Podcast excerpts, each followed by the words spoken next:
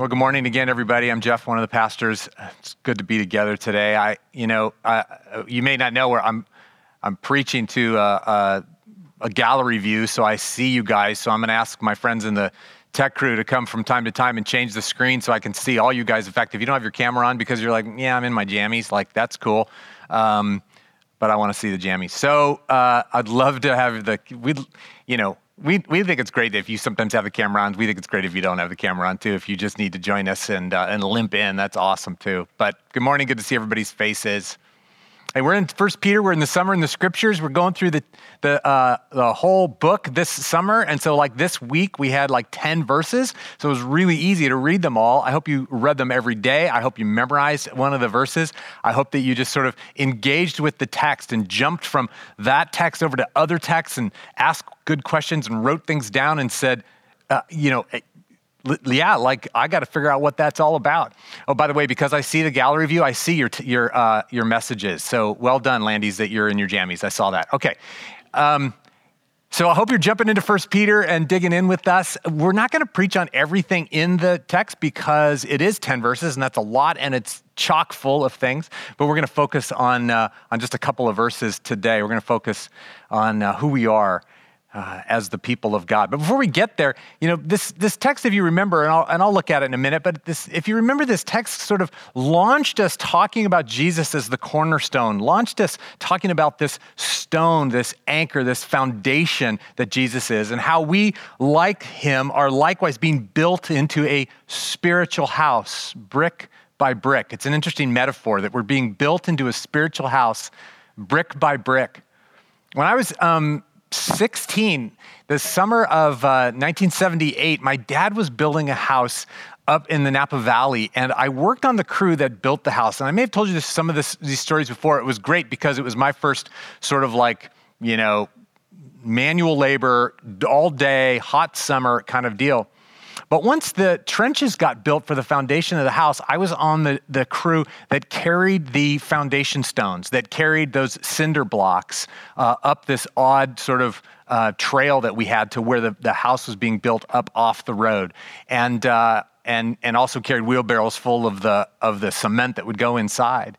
But I watched that house get built brick by brick is how we built that foundation. What was so surprising to me about that experience was I wanted to go build a house. I wanted to swing a hammer. I wanted to wear one of those cool belts that had the tools all around it. I, I that's what I wanted to do, but I only had, I could only work because of some other ministry commitments that I had in my in my high school ministry. I could only work the middle 6 weeks of the summer. In the 6 weeks that I worked on it, all we did was build the foundation. That's what we did. And I carried it brick by brick, block by block. I was the guy, uh, this, big, this big German man named Conrad just ordered me around, and I carried those bricks the entire summer. Likewise, the scriptures talk about us being, a, being built up into a spiritual house, each of us, brick by brick, laid on the foundation that is what and who? Do you know? Say it out loud in your living room. It's Christ. He's the cornerstone. He's the, the, the bedrock. And then we're built on that. If you look at the text that we had 2 Peter chapter 2, I did, verses 4 through 10. And I'm going to look at 9 and 10 in a little bit for the rest of my sermon. But if you just look at the beginning of my text, the um, verse 4, it talks about us coming to Jesus. Verse 4, everybody look at it if you've got it. I hope you, you can print out the PDF, by the way, in, uh, leading into our sermon time. So you've got a hard copy or you can pull out your Bibles. It says, As you come to him, the living stone, rejected by humans, but chosen by God and precious to him, you also, like living stones, are being built into a spiritual house to be a holy priesthood offering spiritual sacrifices acceptable to God through Jesus Christ. And we're going to parse some of that similar language in verse 9 and 10 in just a minute, but it's that idea that we are, this, this text uses this metaphor that Jesus is this foundation, the cornerstone, and we, brick by brick, are being built up into something significant. We're something, we're a, uh, we're being built into a house that is spiritual. We're being built into a place, a, a, an entity that's spiritual. And I wanted us to, you know, it goes on, by the way, to, to then say, and this Jesus, it's all about Jesus. It's all about built on him being the cornerstone. And, and that metaphor, you can go study the rest of those passages and think about it. If you got a study Bible, you'll see really cool pictures of like 69 foot by 12 feet by 13 feet foot cornerstones on the temple in Jerusalem. Like, come on now, that's cool. Do you have a Bible that has pictures like that in it? I'll give you one if you want it. And and you know, all of that centers like what the rest of the house is going to be, what the temple, what the grand temple was going to be about. And that's Jesus, and we're built on that. And the text goes on to say, and listen, some people don't get that. They're going to stumble over that stumbling stone. The Messiah being a rock or the stone or the foundation is all over the scriptures, and you see scriptures quoted in this text. Oh, I hope you're studying it on your own during the week. But then it gets down to but, to say, but you, this thing's all about Jesus. And some people are going to stumble over that, but you, you who have already come to him, Peter's saying, let me tell you what you're all about. Let me tell you what you are all about as God's people who are being built into a spiritual house. And I want to talk about that spiritual house for the rest of my time this morning because it matters who we are. It matters that we understand who we are as a church, as a spiritual house, so that we can live fully into our calling as God's people. So, this is who we are. This is what we are as a church. As we come to Him, as we've engaged with Jesus, we're being transformed into this living being, this house. And there's four things that it says in verse 9. Look with me at verse 9. In fact, read it out loud, all by yourself in your, on your sofa. Read this verse with me. Verse 9 in the NIV says, But you, other people stumble over it, right? But you, verse 9, are a, four things, ready? A chosen people, a royal priesthood, a holy nation, God's special possession that you may declare the praises of him who called you out of darkness and into his wonderful light. You were not a people, and now you are the people of God. Once you had not received mercy, but now you have received mercy. These four things that the scripture talks about, we want to look at it. First, this is what you are. Jesus is a cornerstone. People stumble over that, but not you. You've come to him. So now this is who you are as a church. Here we are. Number one. What's number one? Number one is a chosen people. Great. The five people in the room said it with me. I hope you did at home. A chosen people. The emphasis here is about those who have responded to God's initiative. Those are that, that we're a chosen people because God has Himself chosen us and we're responsive to God. Now, this is super important theologically. You may go, gosh, we have a lot of this language, especially at MCC. We're all about this devotional connection to Jesus. We're all about our own relationship with Jesus. We get He loves us. But listen, don't miss this truth that this is really important theologically that God chose you and, and you have responded to God.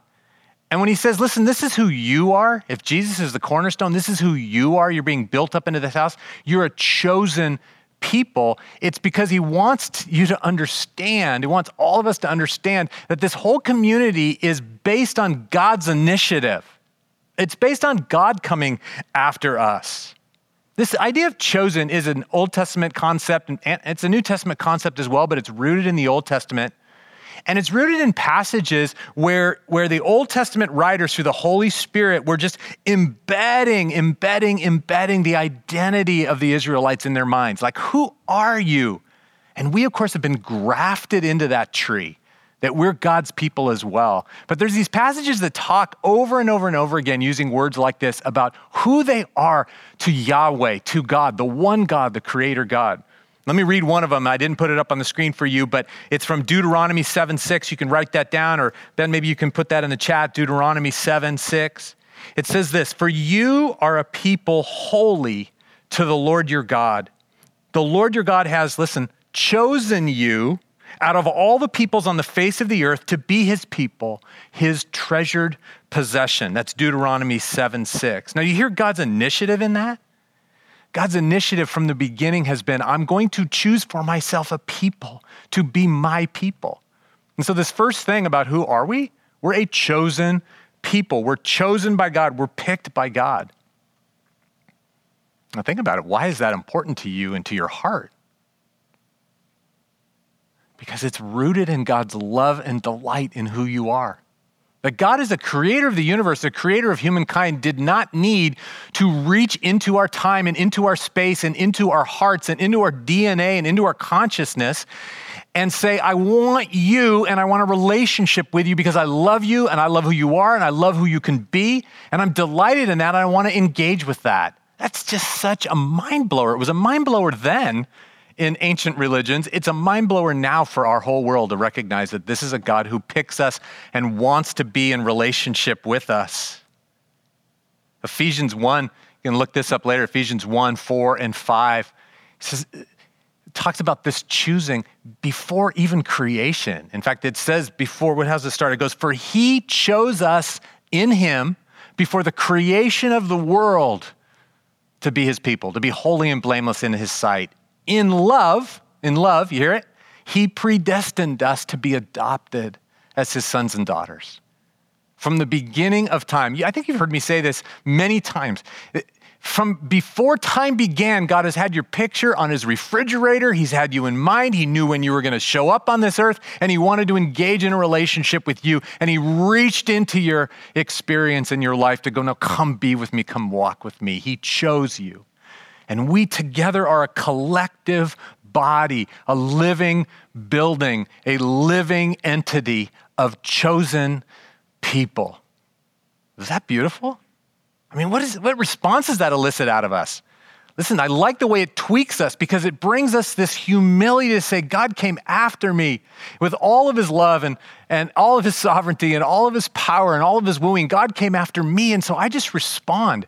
So often we feel like we're people who ended up choosing God, and He's kind of lucky to have us. Like, and so I'll sort of enter into this relationship, you know, to give him a little bit of a, you know, like, oh, okay, you know, I'm picking you, God. And we talk about how we become Christians. Man, the scriptures actually are clear. It says, He goes, You didn't choose me, but I chose you. I chose you to go and bear fruit. I've picked you, I've known you, I've seen you, and I'm coming after you. So I love the humility about that, that it kind of puts us in this place of that we're the responders and that God's the one who relentlessly pursues us. And listen, church, for our mission, God's relentlessly pursuing the whole world. He's patient with everyone. He doesn't want anybody to perish without knowing him. He's coming after them. He constantly is wooing through creation, through showing up in people's lives, through meeting their, their, them in, in their hearts. He is moving in circumstances. He is, he is looking to be in relationship with these people. And so we're just the responders. It changes how we live if we know, hey, who are we? We're a chosen people. I'll just say one more thing about that. If you know that you haven't quite come into this relationship with Jesus, you might as well surrender today because he is going to be relentless toward you.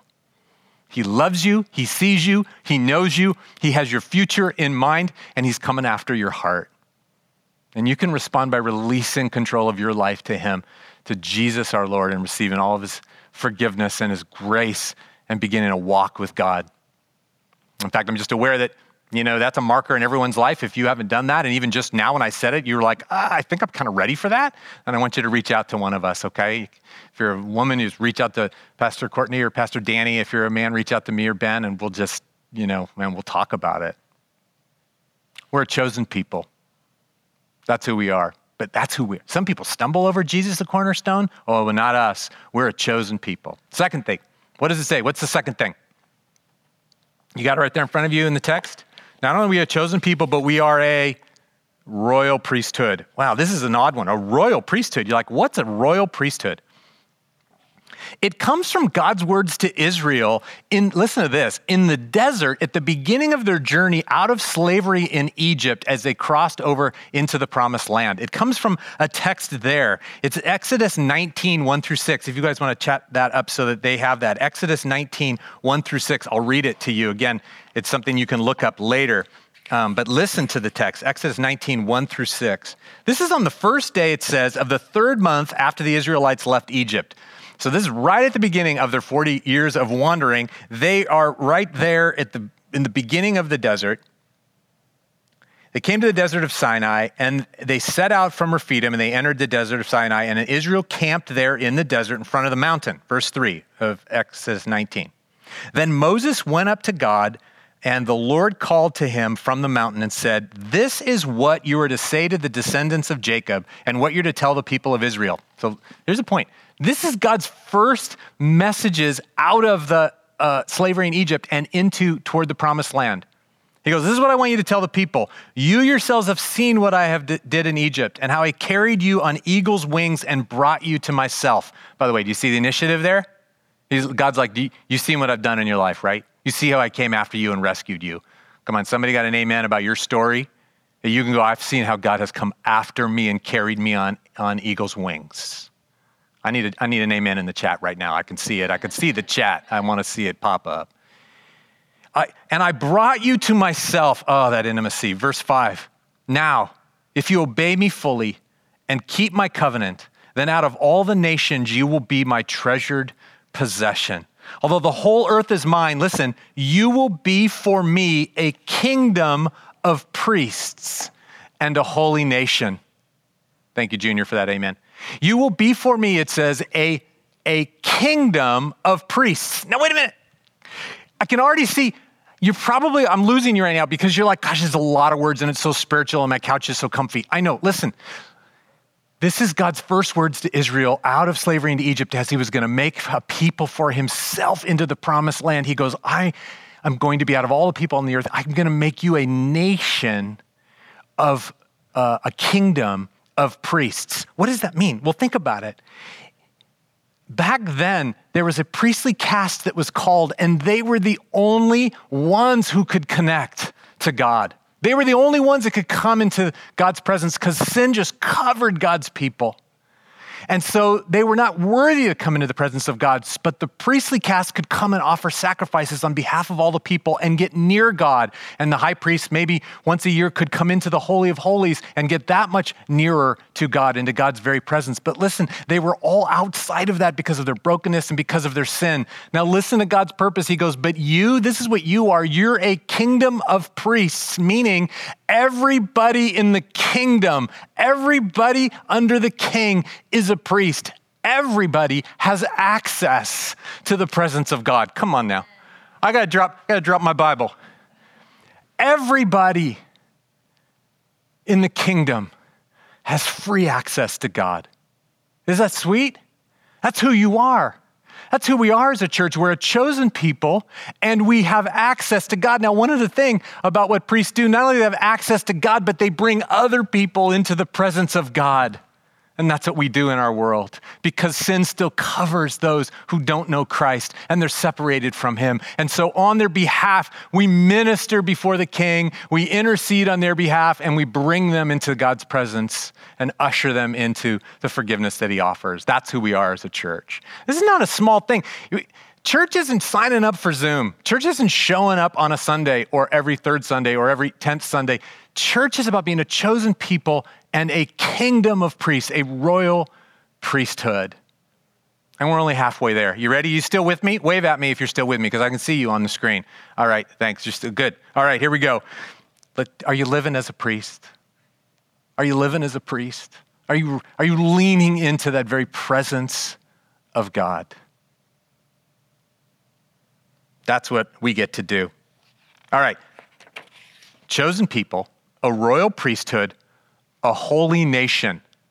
A holy nation. That's the third one. Do you see it? A holy nation.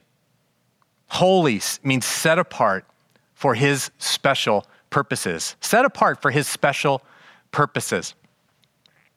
Linda and I were able to go. We got invited to speak to a group of missionaries at an annual conference that they had in Indonesia, and so we got to go um, a little bit early to take some. We just did. We're like, we're going to Indonesia. Let's take some vacation. So we we we we were able to go to this hotel that had a we stumbled on this weird deal. They opened up a special section of their hotel, these little bungalows, kind of a five star dealy, and they just gave us for the you know a regular room rate. They gave us this like five star experience. So we show up and we're like, this is incredible. Well, one of the things that happens when we showed up, they checked us in and they said, okay, well this is Samir, and Samir is your butler. And I'm like, your butler? That's a funny. That's, a, that's something's lost in translation. We got a butler. That's kind of cool. So we get this butler, and so he takes us to our room, and it's this cool little little bungalow. And and uh, and so, but what we found out was he said, "Okay, well, whatever you need, you just ask me. You just call me, and and here's the phone." And there, was a phone in our room, and it was just like a, like a bat phone. You know, it was just like a there was no numbers on it or whatever. And so you just so you just pick up the phone, and and you would hear this, "Hello, Mr. Jeff," and I'd be like, "Whoa," and it was Samir, and he would say, "What can I do for you?" This is how the experience went. Uh, uh, and so we had like three days in this hotel. And every time I picked up the phone, Samir was right there. And he would say, What can I bring you? And then he started to learn what we liked. So I was like, Do you guys have Diet Coke in Indonesia? Like, is that a thing? Like, you know, so, and so then by the second day, Diet Coke was just showing up because Samir knew I wanted Diet Coke. Whenever we walked out of our room, this is kind of weird and creepy, they had like video cameras apparently, because as soon as we walked out of our room, we'd be like 10 feet down the path out of our bungalow, and Samir would come flying up in a, in a golf cart. And he'd be like, I'd like to take you. I'm like, no, Samir, we're going on a run for exercise. He's like, oh no, it's very hot. Get in, Mr. Jeff. I'm like, no, no, it's a run. Like, that's what we're doing. But he would take us to the restaurant. He would take us to the pool. He would take us to like, like everywhere. Samir would just show up constantly dogging us for uh, whatever it is that we needed. At some point, finally, in one of these interactions, he said, We walked out of the room or something, and he, he mysteriously was there. And I'm like, Samir, I said, Listen, we're okay. Um, you probably have work to do. And he looked at me like I was like there was it did not compute like he was to, like like I was crazy talk. He looked at me and he said, "I told you, I'm your butler." Like that was his job for the time we were there to be fully devoted to our presence and what it is that we needed. It was so foreign to the Motel 6 experience I usually have. So, this idea is this holy thing that we talk about. When you see the scriptures calling us to be holy, friends, it isn't just about being morally pure. It is like us being Samir like devoted fully to God's will and God's purposes and God's way and God's needs for us. Like it's us saying, I am devoted to you. I am sold out for you. I am here for you all the time. I am your servant, God. Now, that's a hard word, man, because we want God, if we stop and are honest, we want God to be our servant. We've come to God because we have needs. We've come to God because we want His love. We come to God because we need His comfort. We come to God because we need healing. And we come to God because we need a way forward. And we come to God because we need Him to take away our fears. And all of that is true because He's our good, good Father. But this text says you're a chosen people, a royal priesthood. You're a holy nation, meaning you are a people set apart, solely devoted to accomplishing God's will. You follow Him alone. That's who we are. I hope that's maybe a good word for you to go, right.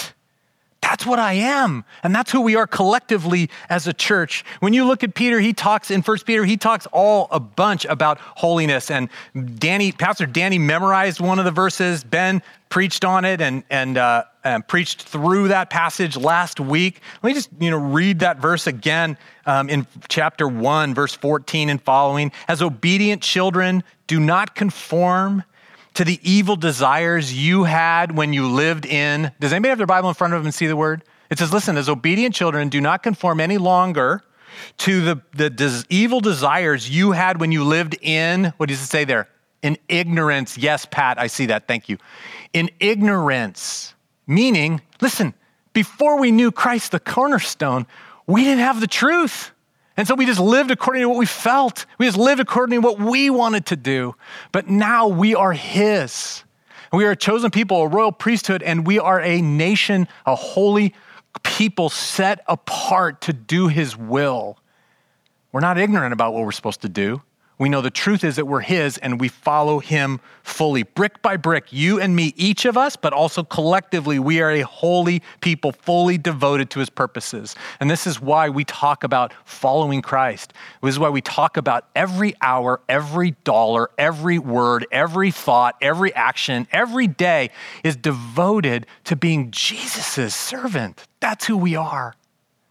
And I just want to remind you, church, if you're dabbling in that, you're missing the beauty and the life that you were designed to have.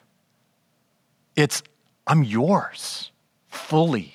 That's what holy and set apart means. It means much more than that. There's so much good stuff you can read about in your study Bible, but I'm out of time, so let me just do the fourth one. They're chosen people, re- reading it with me, verse 9. Chosen people, royal priesthood, a holy nation. And the last one, a people belonging to God or God's special possession. So we know He chose us, but don't forget this really, I don't know, what's an important kind of aspect of belonging. That we belong to Him, that we're His special possession. And here's the special kind of idea around belonging this is what it's getting at. We belong to Him, and He will never forsake us. That's what it's getting at. We'll always belong to Him, and He'll never leave us. He will never bail on us. He chose us to be in the family of God, and Dad is never bailing. And it takes a whole lifetime for some of us to get our head around that idea, especially if we had a dad who bailed or a dad who effectively bailed or was passive. I, I get that. We know that. We constantly are praying for one another's healing over the wounds that many of us received from worldly dads, imperfect dads, earthly dads, I mean, or, or worse, right? But this dad will never leave us. We're his treasured possession. We're his special possession. We belong to him. And we stand on that solid ground no matter what happens around us. That he's present and that he's good. So, no matter what comes our way, no matter how miraculously God is showing up and meeting us or not, we stand on that ground that God is our Father and will never bail on us. We're His special possession. But God looks at Marin Covenant Church and goes, Oh, those are my people. That's my church. I mean, He's doing that with all of our friends and all of our churches around Marin, but it doesn't change how special we are. We're His, and He'll never leave us, whether it's in our church or whether it's our individual lives. And so, if God's showing up miraculously and meeting us, and we're like, man, our problems are getting solved and our wounds are getting healed, and God is near and dear to us and close to us, we're like, yeah, that's so amazing. When that happens, we're like, yeah, because I'm his treasured possession. I'm a treasure. I'm a treasure to God. And when he's not meeting those needs, not showing up, not so evident, and we're walking through a dark night of the soul or the valley of the shadow of death or a place of distance, and we're limping through life, even in those times, friends, at that point, we're able to stand on the rock that is, He's good and His grace is sufficient for me, and He promises that. And so we wait faithfully you see how important these concepts are about who we are? Because if we don't understand he's that we're his special possession, then we'll think when he's further away or those times when we're limping through or we're in the dark and we're waiting on God to show up with clarity, we'll be tempted to think that he's bailed. And he hasn't. Are, is anybody right now wondering if God is not in their life because of what you're going through? I want to remind you that you're his treasured possession and he'll never leave you nor forsake you. And so we wait on the rock that is the cornerstone. So that's it, friends. That's the four things that this text says. That's just one, that's like literally two lines in this 10 rich verses. It goes on to say that if that's you, if that's, if because that's who you guys are, a chosen people, royal priesthood, a holy nation, a people belonging to God, it says so that you may declare his praises. You may declare the praises of the one who called you out of darkness and into his wonderful light. It's always rooted in, oh man, we've been rescued. Once you were not a people, the text says, but now you're the people of God. Once you had not received mercy, now you receive mercy. And listen, everything has changed. You are the solid rock, the rock solid people of God built on the cornerstone. Oh, let's live that out fully for life at its fullest and to the glory of God. Let's worship the cornerstone Jesus now together as we conclude.